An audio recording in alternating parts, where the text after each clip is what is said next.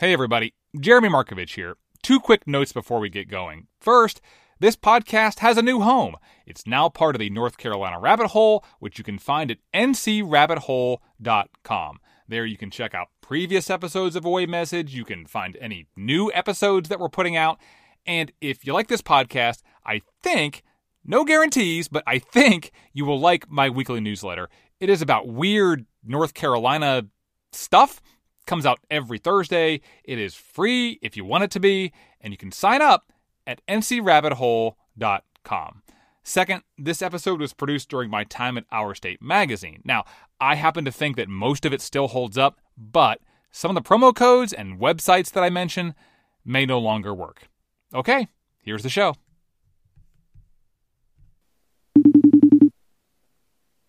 Hello. Hey, Chuck, this is Jeremy. Hey, Jeremy. How are you? Good, man. So, this story starts with a favor. Chuck McShane has written some stories for Our State magazine, and a little while back, he was in Washington, D.C. on a work trip. So, I asked him to check something out for me. Where are you right now? I am at uh, the corner of 6th and uh, D Street Northwest in D.C., And uh, right near the D.C. courthouse.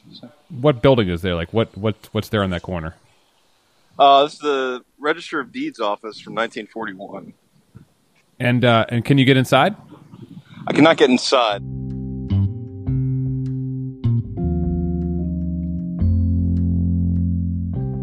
I sent Chuck over to a building in DC because of something that's inside, or rather, something that I think is inside.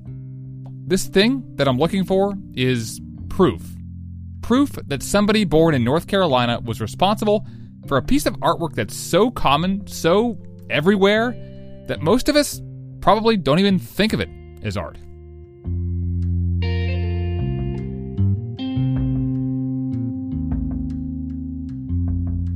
Okay, do me a favor. If you have a dime, pull it out. If you don't, no big deal, because I guarantee you that you already know what a dime looks like. Since 1946, it's included a profile of Franklin Delano Roosevelt, a little raised portrait of the 32nd president that almost every American has seen before, has touched before. You know that image. Now, have you ever stopped to think, I wonder who created this tiny little sculpture that I carry around in my pocket? Well, what if I told you that the creator might actually be a black woman from a small town in North Carolina? You'd want to know more, right? I did.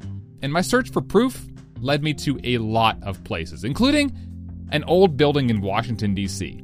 That's all locked up. I'm, I'm looking inside now. The windows haven't been cleaned, and I can see broken glass, some random chairs, some, kind of squat. It's about three three stories, old marble building. Looks like it hadn't been cleaned in a while. Yeah. But no one's no one's getting in there.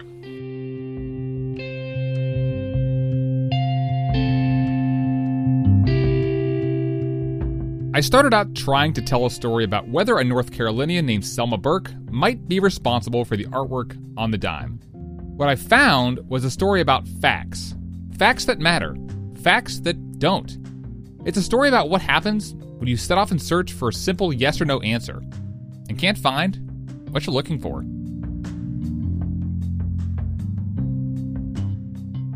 From Our State Magazine, this is Away Message, a podcast about what you find in hard to find places. I'm Jeremy Markovich.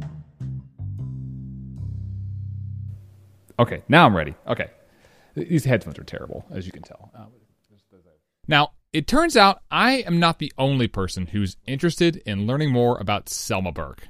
Hey, my name is Monet Noelle Marshall, and I am an artist, a director, a cultural organizer, and a consultant in Durham, North Carolina, the Bull City. So, a little bit of everything. A little bit of everything, yes. But all of them still within the realm of art and creativity and using art and creativity to connect with communities. So, Selma Burke, how did you get interested in her? I know social media can be uh, the best of times and the worst of times, but I definitely saw a Facebook meme about her and the history of the dime. The dime is such an, a ubiquitous thing. We see dimes everywhere, and to think that the art on the dime could have been created by a black woman and not just any black woman, but a southern black woman, it floored me.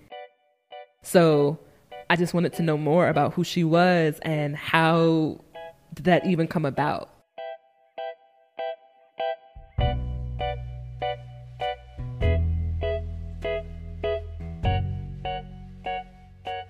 At the beginning, Marshall knows about as much as I do we both went online and Googled Selma Burke and got the basic facts.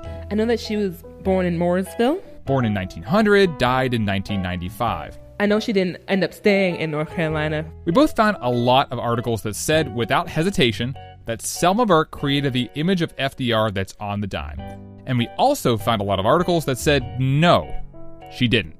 About the story around the dime, what I find so interesting is that even still, there's still controversy and between whether or not it's her art on the dime or if it's this other man. But she held on to her death that that is her image, that I created that. And the ways in which in our country the story of he said, she said, and when you add gender and you add race to that story, how those layers of power are so indicative of so many stories in our country around like who actually created a thing versus who gets ownership of a thing.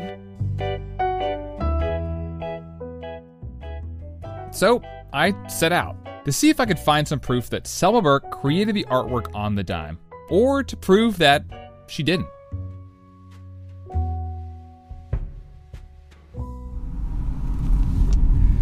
Okay, so I am turning on to Selma Drive.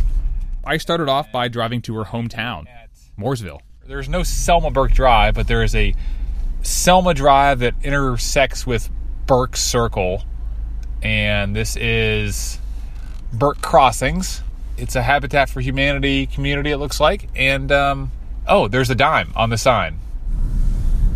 So there's the Selma Burke Center. It's a little community center. Just gonna stick my head in here.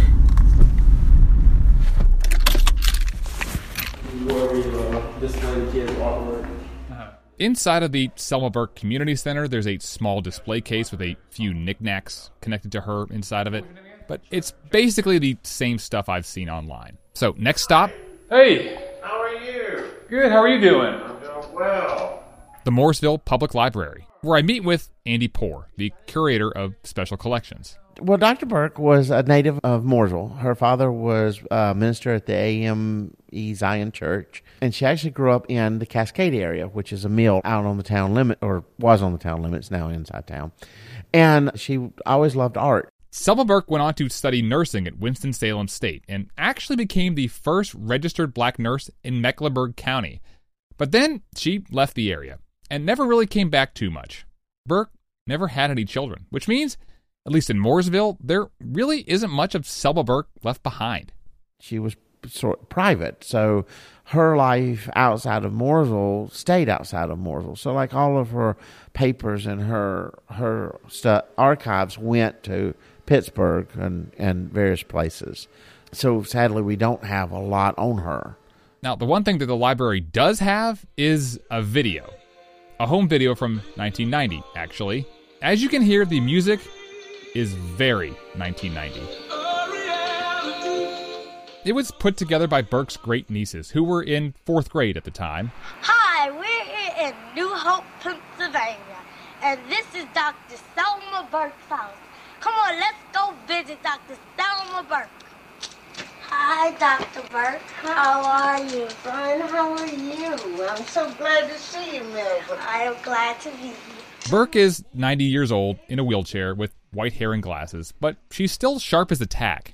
She shows the girls how to sculpt right there in her backyard. To clean up a spot like this, I have to use the tooth chisel. And she tells them about how she started off in Mooresville at age seven, sculpting things using the clay from the creek behind her house. I used to catch a June bug, and I would pull his head off. And then I would make him lay down on a board, and then I would take the clay and model him. And then I would have to look for his head and put it back on so I could model his head.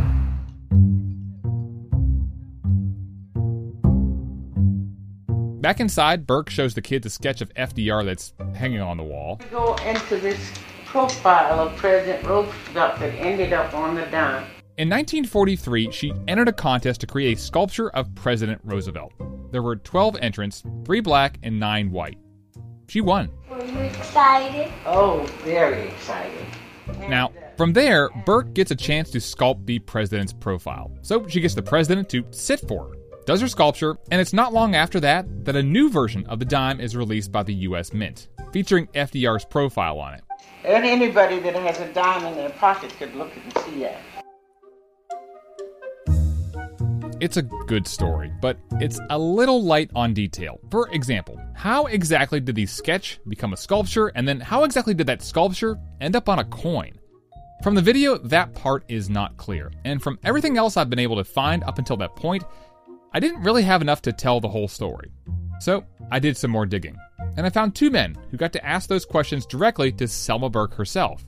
And it turns out they both came to very different conclusions. That part of the story when Away Message continues.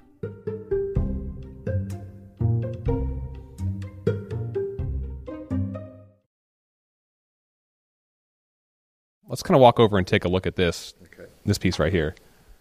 For this next part of the story, we're inside the small art museum on the campus of North Carolina Central University in Durham with the man who ran the place for 30 years, Norman Pendergraft.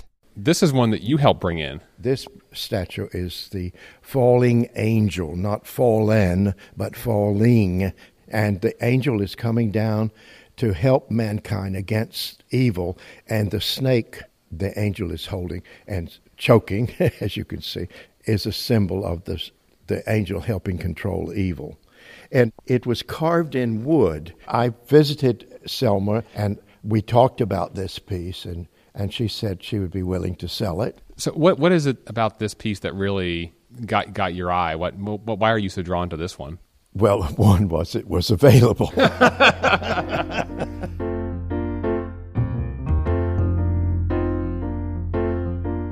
By the time Norman Pendergraft bought the statue in 1977, Dr. Selma Burke was an accomplished artist. Her grandfather had been a slave to Stonewall Jackson. Her father was a Methodist minister. She had nine other brothers and sisters, and all but one of them earned doctorate degrees. In fact, her mother went back to school and got her degree at age 80. As for Burke, she left Mooresville to go to boarding school and never really looked back. She moved to New York City and studied at Columbia and Sarah Lawrence. She became part of an art movement known as the Harlem Renaissance and married the poet Claude McKay. In 1942, she became one of the first black women to join the Navy. She founded an art school in Pittsburgh. Jimmy Carter honored her at the White House. And when Norman Pendergraft went to go see her, she was living on a farm outside of Philadelphia. The farm was beautiful. She loved it. Um, it was natural. It was sort of rolling, and there was a little stream. She said that she and her husband used to go skinny dipping in the, in the stream and play Adam and Eve. she was married at least five times, but she loved all her husbands. But I think this one was probably her favorite.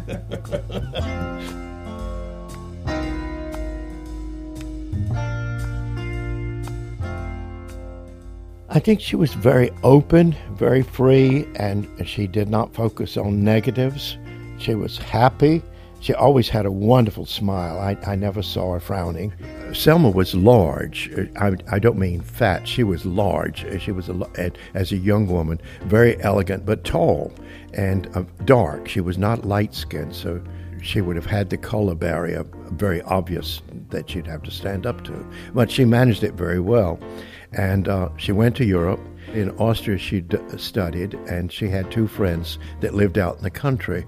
And she t- she was a wonderful storyteller. Oh, what a wonderful storyteller she was! She uh, said uh, one day she decided to go out and visit her friends, and they served martinis and she had a little accident on her motorcycle and she ended up in a nunnery and the nuns were just rubbing and rubbing and saying schöne sure the flasche trying to clean off the black and it wouldn't go anywhere. She was fairly rare in that part of austria Pendergraft is retired now, but when he was just starting off as a professor, he had a lot to learn. I, in 1966, I started teaching at Central.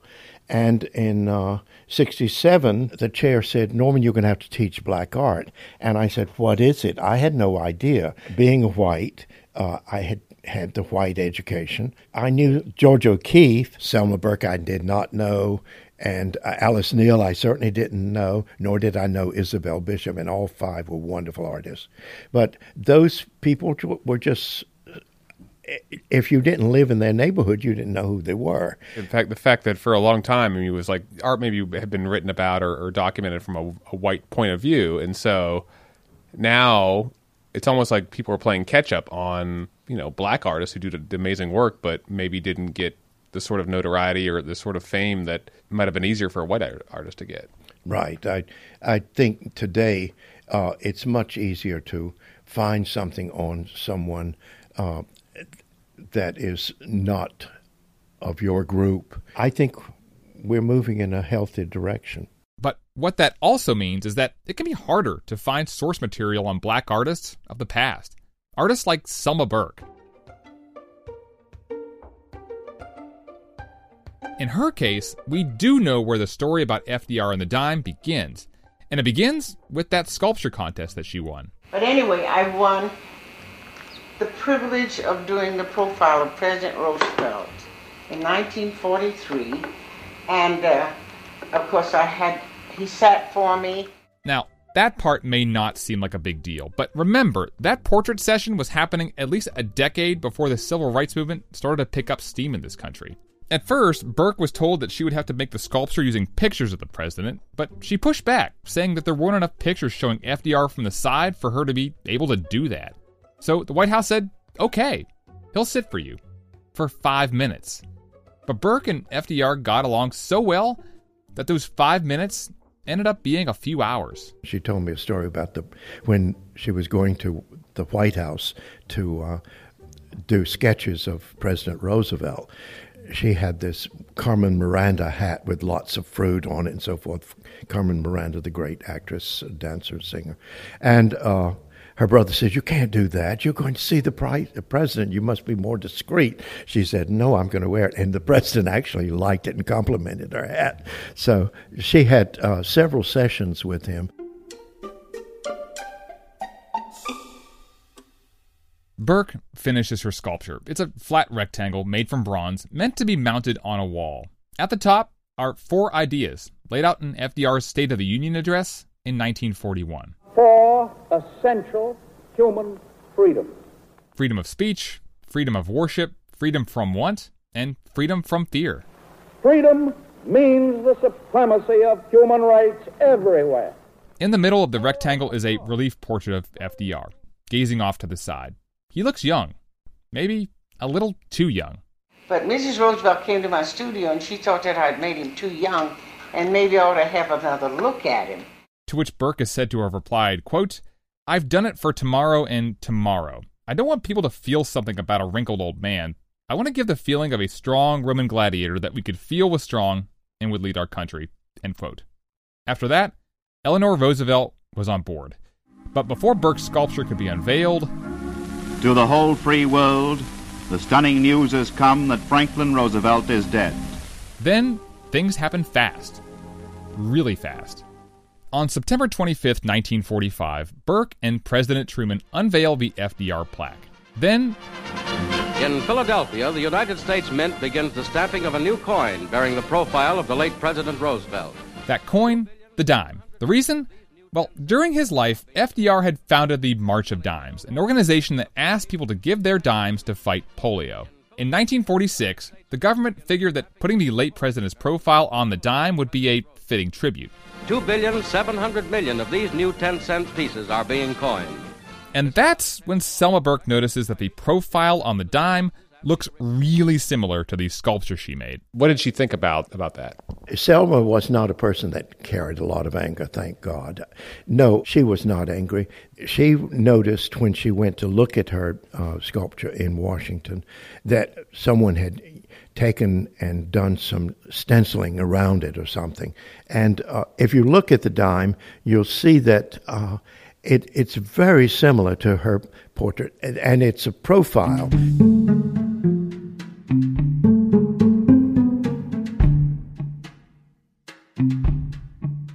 So you would need to you would need to have something where he was sitting in profile or him to sit in profile to generate that just to get the angles and the and everything else right. Yes, as I say, I saw her drawings, and they were. That's the way she had done it.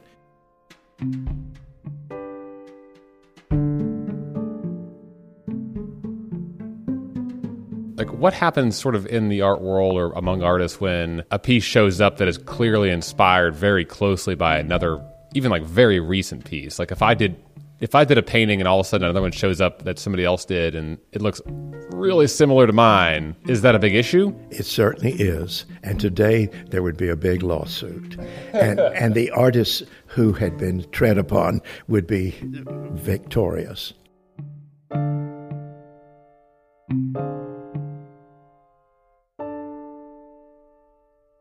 Here's the tricky part of the story. All of this happened years before Pendergraft and Burke met, and anyone who was part of the process died a long time ago.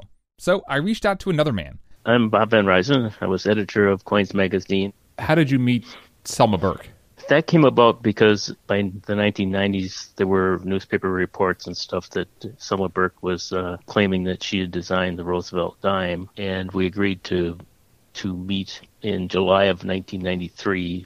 How did that go? What was she, what was she like?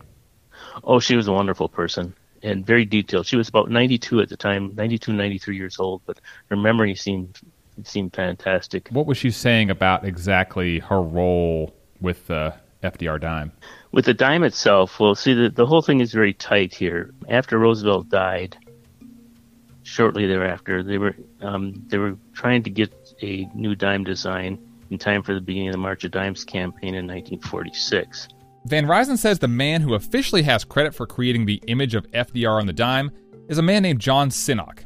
At the time, he was the chief engraver at the U.S. Mint. And if you look at the dime, right at the bottom of the neck, you can see his initials, JS. Sinnock submitted his models of Roosevelt for the dime on October 12, 1945, according to records. And her plaque had been unveiled just shortly before that, September 25th, 1945. Now, the official story is that he created the image using his own drawings, but there is a wild card here. Because one night, right in the middle of this whole process, Burke says she got a phone call. One night she received a call from uh, Ruth Wilson at the Recorder of Deeds office in Washington, D.C., and that's where her plaque was being displayed. And this Ruth Wilson called her in the middle of the night and told her that that Sinnock and Marshall Shepard, and Marshall Shepard at the time was the new recorder of deeds, had made a deal to take her drawing to the mint. So in her, in her mind, she designed this plaque, which there is ample record of. Yes, and, yes. And then not long after that, a design that seems very similar to hers, in short order, becomes the design that ends up on the dime. And it's not exactly Right. similar, but it's it's a profile. It's, it looks like him. It was done not long after, and somebody contacted the recorder of deeds office saying, "Hey, somebody came over here and looked at this." So the timing is so close. They they look so much alike to me anyway. And in fact, I think her drawing looks more like the dime than the plaque does. But if you were to look at Sinnock's works, he submitted models, changed the models, had done life studies of President Roosevelt in the 1930s for an inaugural medal. And so it's hard to believe that he needed another work even to consult. That doesn't mean that somebody there didn't look at her design, not necessarily at the mint, but somebody involved in the entire process. But that's just a guess on my part. Sinnock died in 1947, a little more than a year after the FDR dime was released.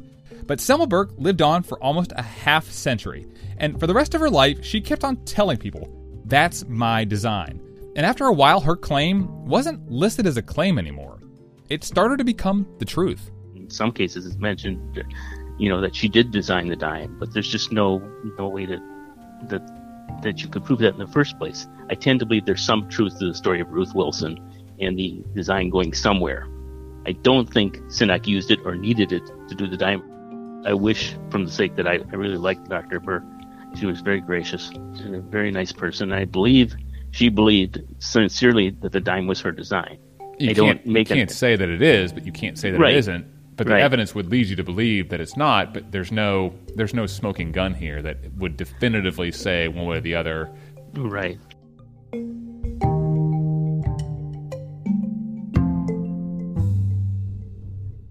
What do you come away with with the story of Selma and the dime when when you kind of think about it and you're you have a visceral emotion to it. What is what is that emotion? Hmm. I think the initial emotion is pride. Monet Marshall, the artist from Durham, knows that conclusive proof of Selma Burke's involvement may be impossible to find. And in a way, that doesn't matter. Even if we can, again, never prove that, like, oh, this actually was Selma Burke's image, the fact that this black woman has been able to create immortality for herself, she made herself a player through her art and left Little Mooresville, North Carolina, and somehow by the end of her life is connected to the dime, right?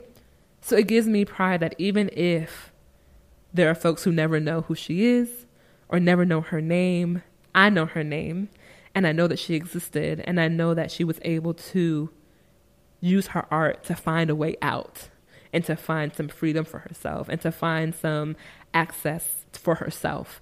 And as a young black woman who's an artist, I think it reminds me that I am not a new being, that there have always been black artists creating their way out and, and imagining a new world and using that to, to access power. And if nothing else, that gives me hope for what I can achieve.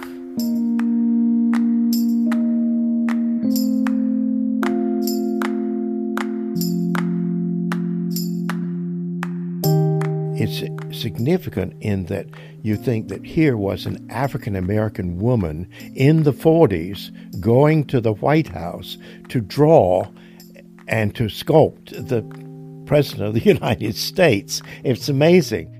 And when you look at it that way, Burke's sculpture of FDR is important, regardless of whether it became the inspiration for the dime. I must admit, I have never been to see the thing. At the, I think it's at the Register of the Deeds office, and I, I've never seen it. Have you? No. And, and uh, I, I'm embarrassed to say that, but it's the truth. Uh, and I should go to Washington just to see that. That is not possible. The city government in Washington, D.C. tells me that the Recorder of Deeds building closed in 2008, and it's been vacant ever since. There's a leaky roof, and they're not letting anyone inside for safety reasons. In fact, nobody can tell me for sure whether her Four Freedoms plaque is still inside. For a story about Selma Burke, that seems appropriate. When life begins to imitate art, what you know is less important than what you feel.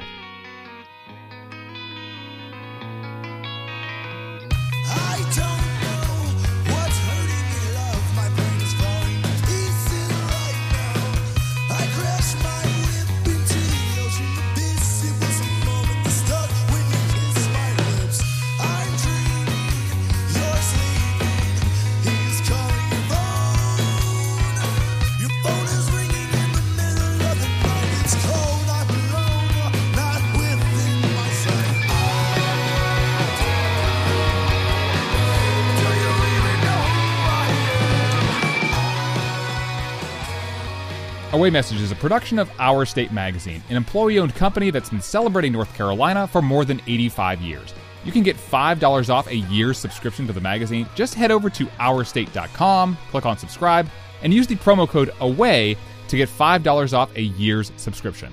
It's our thank you for listening to the show. This episode was produced by me and James Michkowski with help from Mark Kemp. Elizabeth Hudson is our editor in chief. Special thanks this week to the American Numismatic Association, the NC Central Art Museum, the DC Preservation League, and the librarians at the North Carolina Museum of Art for their help in the research for this story. Our closing song this week is I Don't Know by Sleepy Dog, a great band from Boone. Go Mountaineers.